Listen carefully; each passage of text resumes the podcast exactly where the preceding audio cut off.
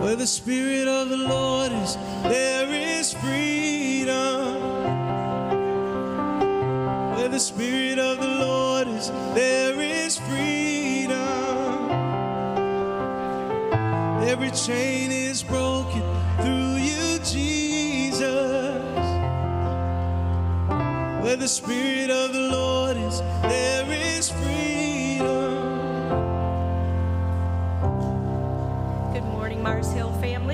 If you have your shed Bibles, turn to page 1060. I am very confident I grabbed the TP version, the tiniest print version, so bear with me. Now, to each one, the manifestation of the Spirit is given for the common good. To one, there is given through the Spirit a message of wisdom, to another, a message of knowledge by means of the same Spirit, to another, faith by the same Spirit, to another, gifts of healing by that one Spirit, to other, miraculous powers, to another, prophecy, to another, distinguish between spirits, to another, speaking in different kinds of tongues, and still to another, the interpretation of tongues. All these are of the works of the one and same Spirit, and He distributes them to each one, just as He determines. This is the word of the Lord. Thanks be to God. Where the Spirit of the Lord is, there is freedom. Where the Spirit of the Lord is, there is freedom. Every chain is broken through you, Jesus. Where the Spirit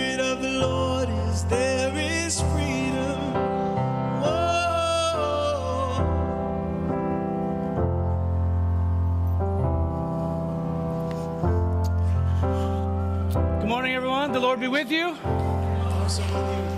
My name is Troy, and uh, you're looking great.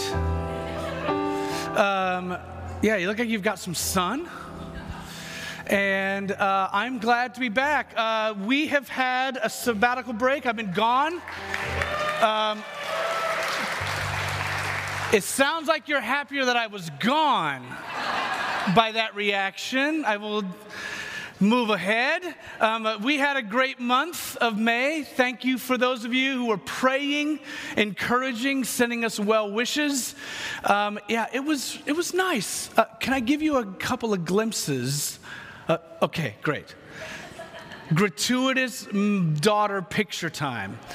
Margaret Lydia Hatfield rode on an airplane for the first time during our sabbatical. We went to Colorado for a week. She was a champ. Also, she now correctly pronounces the color yellow. She doesn't say, unfortunately, she doesn't say yellow, which was awesome. But she still cannot pronounce guitar. She still says tadar. And we have no intention of ever correcting her. That is exactly the way that you say it. Um, additionally, Liz and I have begun to memorize every single musical refrain from Daniel Tiger. that was introduced into our life this month, so we apologize if we're in the middle of a conversation with you and we suddenly jump into song. Especially if you need any advice about what happens when you feel so mad that you want to roar. We gotcha. Um, it really was great, and we feel refreshed. We feel excited about being back. So, thank you. Hello again. Um, I came back into the office just this past Wednesday and uh, excited to now be standing here. I actually noticed a second ago as I was sitting there, I was feeling nervous. This is the longest I think I've been off of this platform in my 18 years. So it feels a little. In, yeah, I just I just realized it. Anyway, um, I'm excited to jump back into this Sunday for a couple reasons. Uh, almost exactly one year ago, actually, it's one year ago tomorrow, June the sixth. A year ago, our elder board announced to our church their decision to move ahead with a co-leadership, co-pastor, lead pastor model for our church, inviting Ashley and me to be part of that. It's been a year now. yeah. Ashley and I, we still really like and love one another, and we still really like and love this church and we're very excited about another ministry season together. Uh, I'm also excited today, as has already been mentioned, because this is Pentecost Sunday. I love the church calendar, I love the Christian year, I love every opportunity that I have to talk about it. And so I'm pumped today to offer up a few thoughts about why this yearly remembrance is important and why it matters to us as a church. So, Pentecost, briefly. Uh, we, uh, this is the day where the people of God celebrates the generous outpouring of the Holy Spirit by the risen and ascended Jesus. We celebrate the outpouring of the Holy Spirit by the risen and ascended Lord Jesus. So, the picture, the story that we get of the day of Pentecost, I'm not going to cover that text today. It's in Acts chapter 2. If you need a refresher about that story or some more of the details, read that on your own, Acts chapter 2. But in that story, what happens is we find that there is this large gathering of people in Jerusalem. The text says, um, from every nation under heaven are in one place. And this large gathering of people, including the disciples just a little bit before them, they experience a miraculous act of God. This outpouring of the Holy Spirit.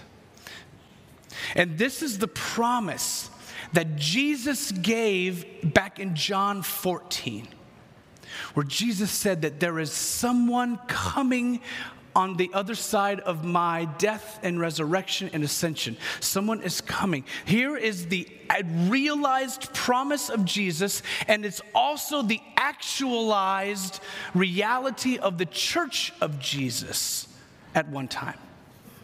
So, one of the primary things that we centralize on this day, on Pentecost Sunday, is this realized promise. Here's how I would say it Pentecost is the generous gift of the Holy Spirit on the disciples of Jesus. And it's the bringing together of a widely varied group of people into one church. That's a lot to happen on one day in one action. But this is what we remember every Pentecost is this realized promise. And so the text that I want to focus on today, instead of Acts 2, is another text that every cycle of the uh, of Pentecost, every third year, this would be one of the verses, the batch, batch of verses that the church would think about. It's out of 1 Corinthians chapter 12. If you didn't have one of the blue shed Bibles, 1 Corinthians chapter 12. And so I'm going to focus our attention here. And what I want to do for us today is I, I, I want to offer two observations observations about this text and about Pentecost. And then I want to offer up two images of the Holy Spirit, two ways of potentially thinking about the Holy Spirit, ways that we might wrap our heads and hearts around this particular expression of the Godhead. So, that's what we're going to do. And I'm going to really narrow our focus. Instead of doing all of the verses in Corinthians chapter 12, in fact, I'm not even going to do all of the verses that we just heard read, all of the five verses we just heard read. I'm going to narrow our focus even more. And I want to concentrate on, cha- on verse 7 of 1 Corinthians chapter 12, primarily verse 7. And so it begins this way. Paul begins with these words Now, to each one, the manifestation of the Spirit is given. Stop. Here is my first observation. To each one. That's the whole punchline of this sermon.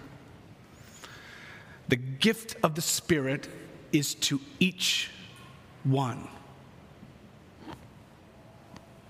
There's this assumption that Paul's making, and it's a conviction that is echoed throughout lots of parts of the last half of the New Testament.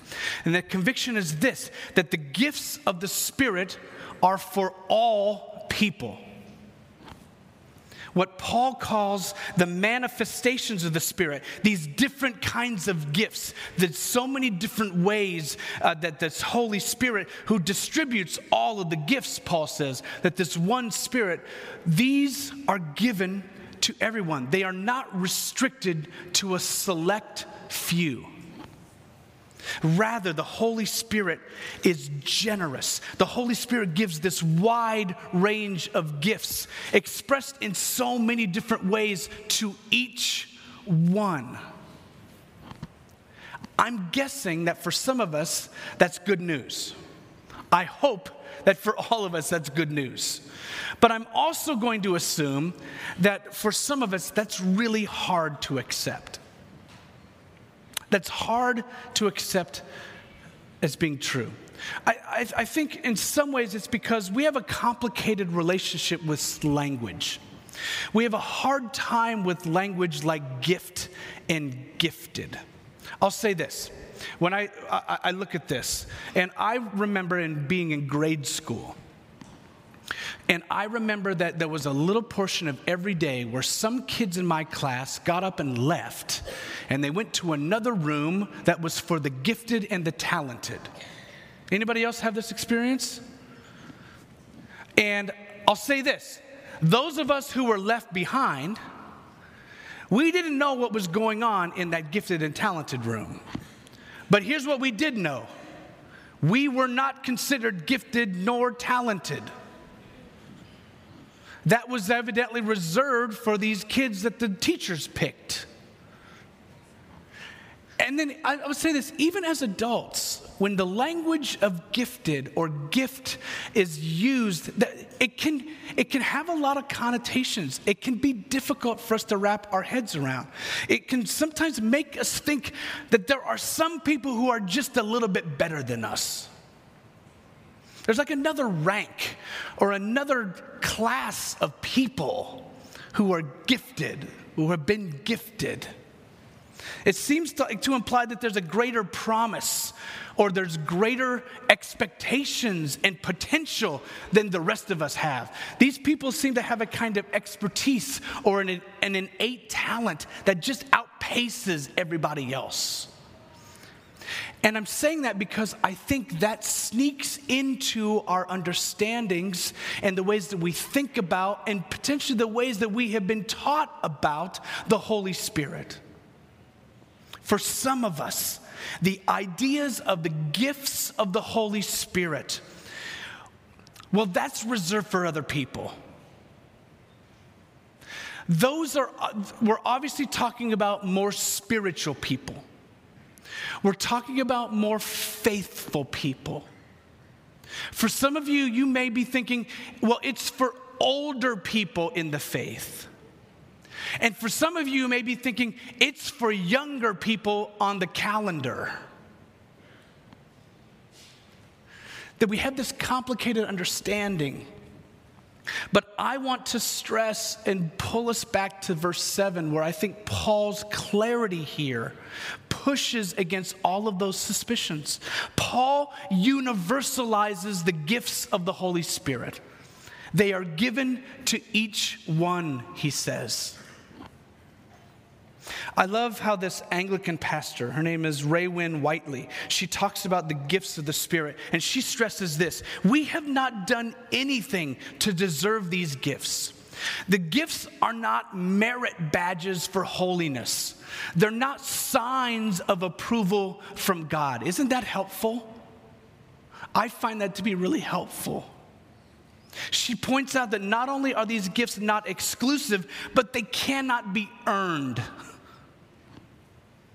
It wouldn't matter if you were more faithful, if you were more spiritual, if you prayed more, if you read your Bible more, because these do not qualify. They do not earn you the gifts of the Spirit. The gifts are simply gifted. And the entire room should be saying, Thanks be to God. That you don't earn them. One more one more point of emphasis here about the, the gratuitous nature of the gifts of the Spirit. There's a guy called Amos Yong, and he's, a, he's an academic at Fuller Theological Seminary, and uh, he wrote this. He said, The Christian faith has always been not only after Easter, but also after Pentecost. Now, here's why uh, this is important because getting this straight is really massive, especially for particular parts of the Christian tradition we not only claim to be people who are of Jesus' resurrection, we are also people of the outpouring of the Holy Spirit. We are not just people of the resurrection, we are people of the outpouring of the Holy Spirit. And then Yong says, and maybe what I think is this is maybe an exaggeration. This is one of the best sentences I have read in a long, long time. How's that for hype? Amos Yong then says this because the church exists as the body of Christ and as the fellowship of the Spirit, there is no non Pentecostal church. There are no people of God upon whom the Spirit has not been poured out. We exist individually and as followers of Jesus, and corporately as a church. We exist in the shadow of the first Pentecost. Therefore, Yong says, there is no such thing as a church, and there is no such thing as a follower of Jesus who is non Pentecostal. Because the Holy Spirit has been poured out on all of us. Therefore, I am here to declare Mars Hill Bible Church is a Pentecostal church. It is a Pentecostal church made up of spirit filled and spirit empowered people. Let those emails start coming in. the Spirit has been poured out on everyone, to each one the Holy Spirit and the generous gifts, these multiple manifestations have been given to each one. Here's my second observation. Verse 7 keeps going and has four more words. It goes like this Now, to each one, the manifestation of the Spirit is given for the common good. Paul gives us a glimpse into the what for of the giftings of the Holy Spirit and it's for the common good. There's this strong magnetic pull in 1 Corinthians chapters 12, 13, and 14 in particular. This theme that Paul keeps coming back to over and over and over again, and it's this theme of unity through the power of the Holy Spirit. There's this pull of drawing people back God desires unity in the body, unity among his followers through the power of the Holy Spirit. And he uses different word pictures to try to capture this. And the most powerful and the most enduring of all these word pictures is when he talks about the people of God being like a body. You're likely familiar with this. This is the second half of uh, 1 Corinthians chapter 12. And he likens the gifts of the Holy Spirit to the functions of one's own physical body. And then we get this great summary statement. We get this great what for statement towards the end of chapter 12 when Paul says this But God has put the body together so that there should be no division in the body. What is the aim of the gifts of the Holy Spirit? What is the aim of these manifestations and this, the variety of these gifts? I'll tell you what it's not. It's not so that one part of the body can pump itself up. It's not so that one part of the body can elevate itself and to claim that it's better than the others. It's not so that one part of the body can say that another part of the body is unnecessary. It's none of that. The aim, the gifts are for the common good. The gifts are to unify the body so that there would be equal concern and honor.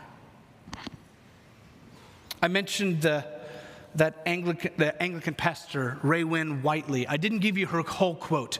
Here's how the whole quote goes We have not done anything to deserve these gifts. Gifts are not merit badges for holiness, they're not signs of approval from God, but they are God's response to the needs of our communities. She claims that the gifts of the Holy Spirit are God's response to the needs of our communities. It's as if God were looking upon each localized body of believers and notices where there are gaps, where there are points of weakness, where there are areas of need. And then God, in loving response to that group of people, gives good gifts to individual people so that the entire body would thrive and flourish.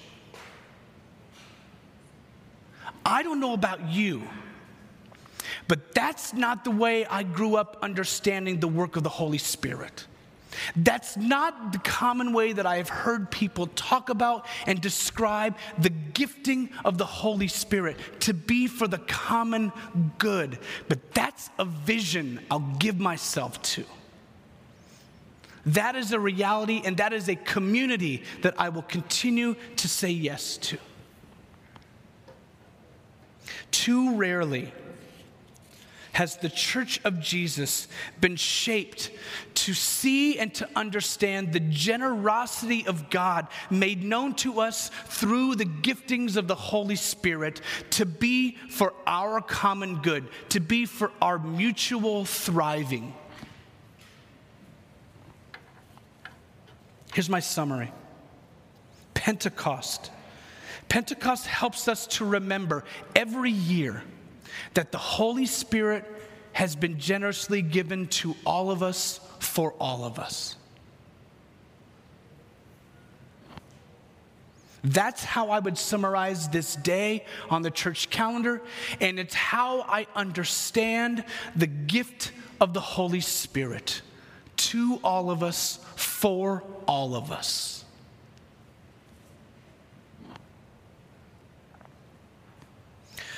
There's this up and coming Christian theologian.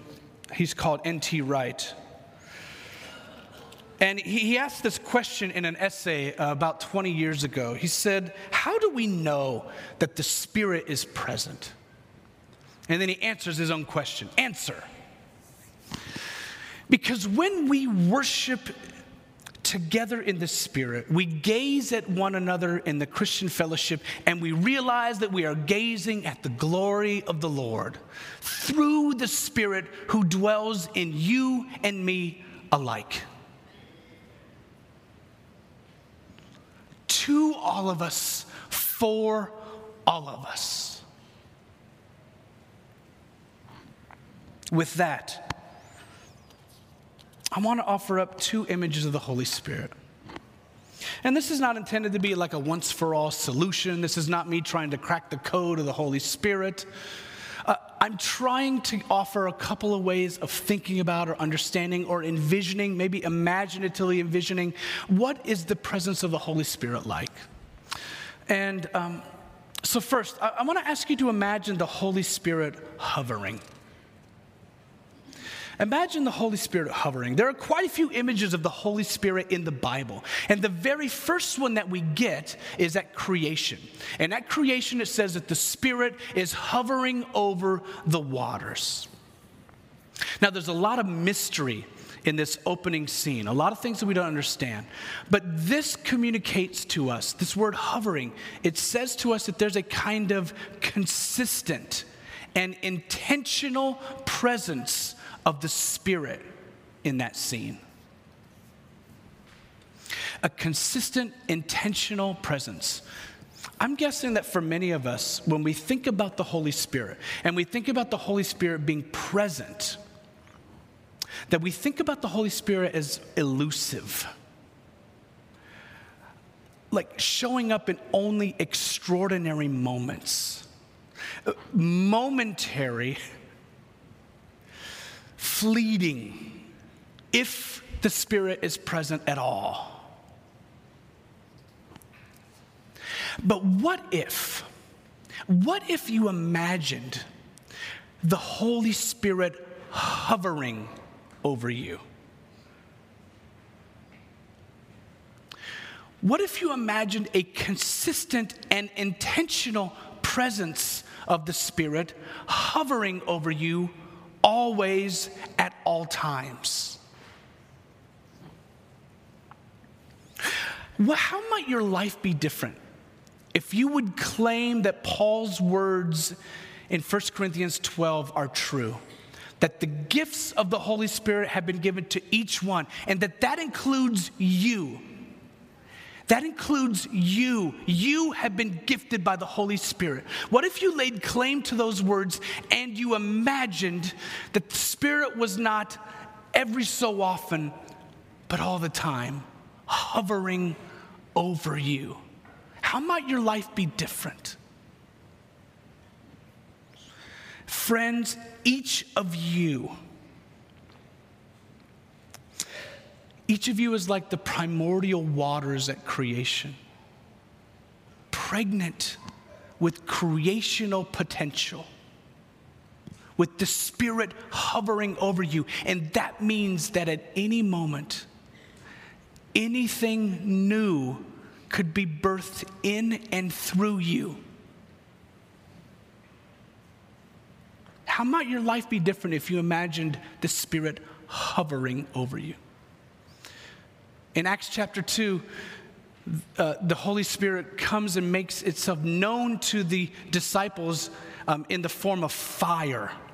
And yet, even there, it says that the fire came to rest on each of the disciples.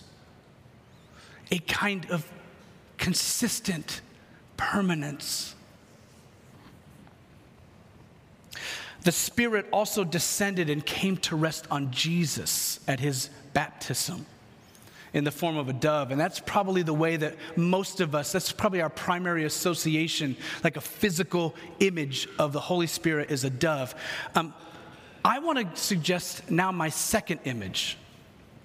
And I, I, I want to suggest an image that goes back to the ancient Celts in Ireland, all the way back to probably the mid fourth century the early Celtic Christians in Ireland, their primary imagery for the Holy Spirit was the wild goose. The wild goose. Unlike that gentle cooing dove that we see in those velvet paintings of Jesus at his baptism, these ancient Christians, they imagined the Holy Spirit was more like this challenging, honking provocateur who nips at Jesus' heels as he comes out of the water of baptism and leads him where? Into the wilderness. Leads him into the wilderness where he's tempted and where he's shaped. They imagine the Holy Spirit like a honking wild goose. These Celtic Christians, they understood that the Holy Spirit is wild and untamed. Sure, the Spirit is our comforter. Jesus promised that the comforter would come and that the Spirit would be our comforter. But guess what? The Holy Spirit is also one who wakes us up out of our stupor. The Holy Spirit disturbs the status quo. The Holy Spirit can potentially be really noisy and uncomfortable and lead us into places that we would never choose to go on our own. And I offer up this image of the wild goose Because, yes, I want our church to embrace and to celebrate the generous gifting of the Holy Spirit, but I want us to do that humbly. I want us to be humble as it relates to the Holy Spirit. Because the Spirit is wild and untamable, unpredictable. And yes, that might even be appropriate that in our relationship and in our understanding of the Holy Spirit, that there would be a little bit of fear and trembling.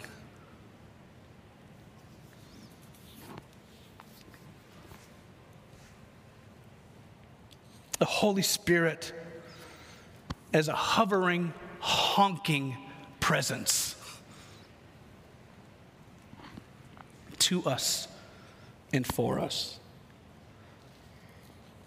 We're going to continue this morning at the table and we're going to pray and we're going to sing together.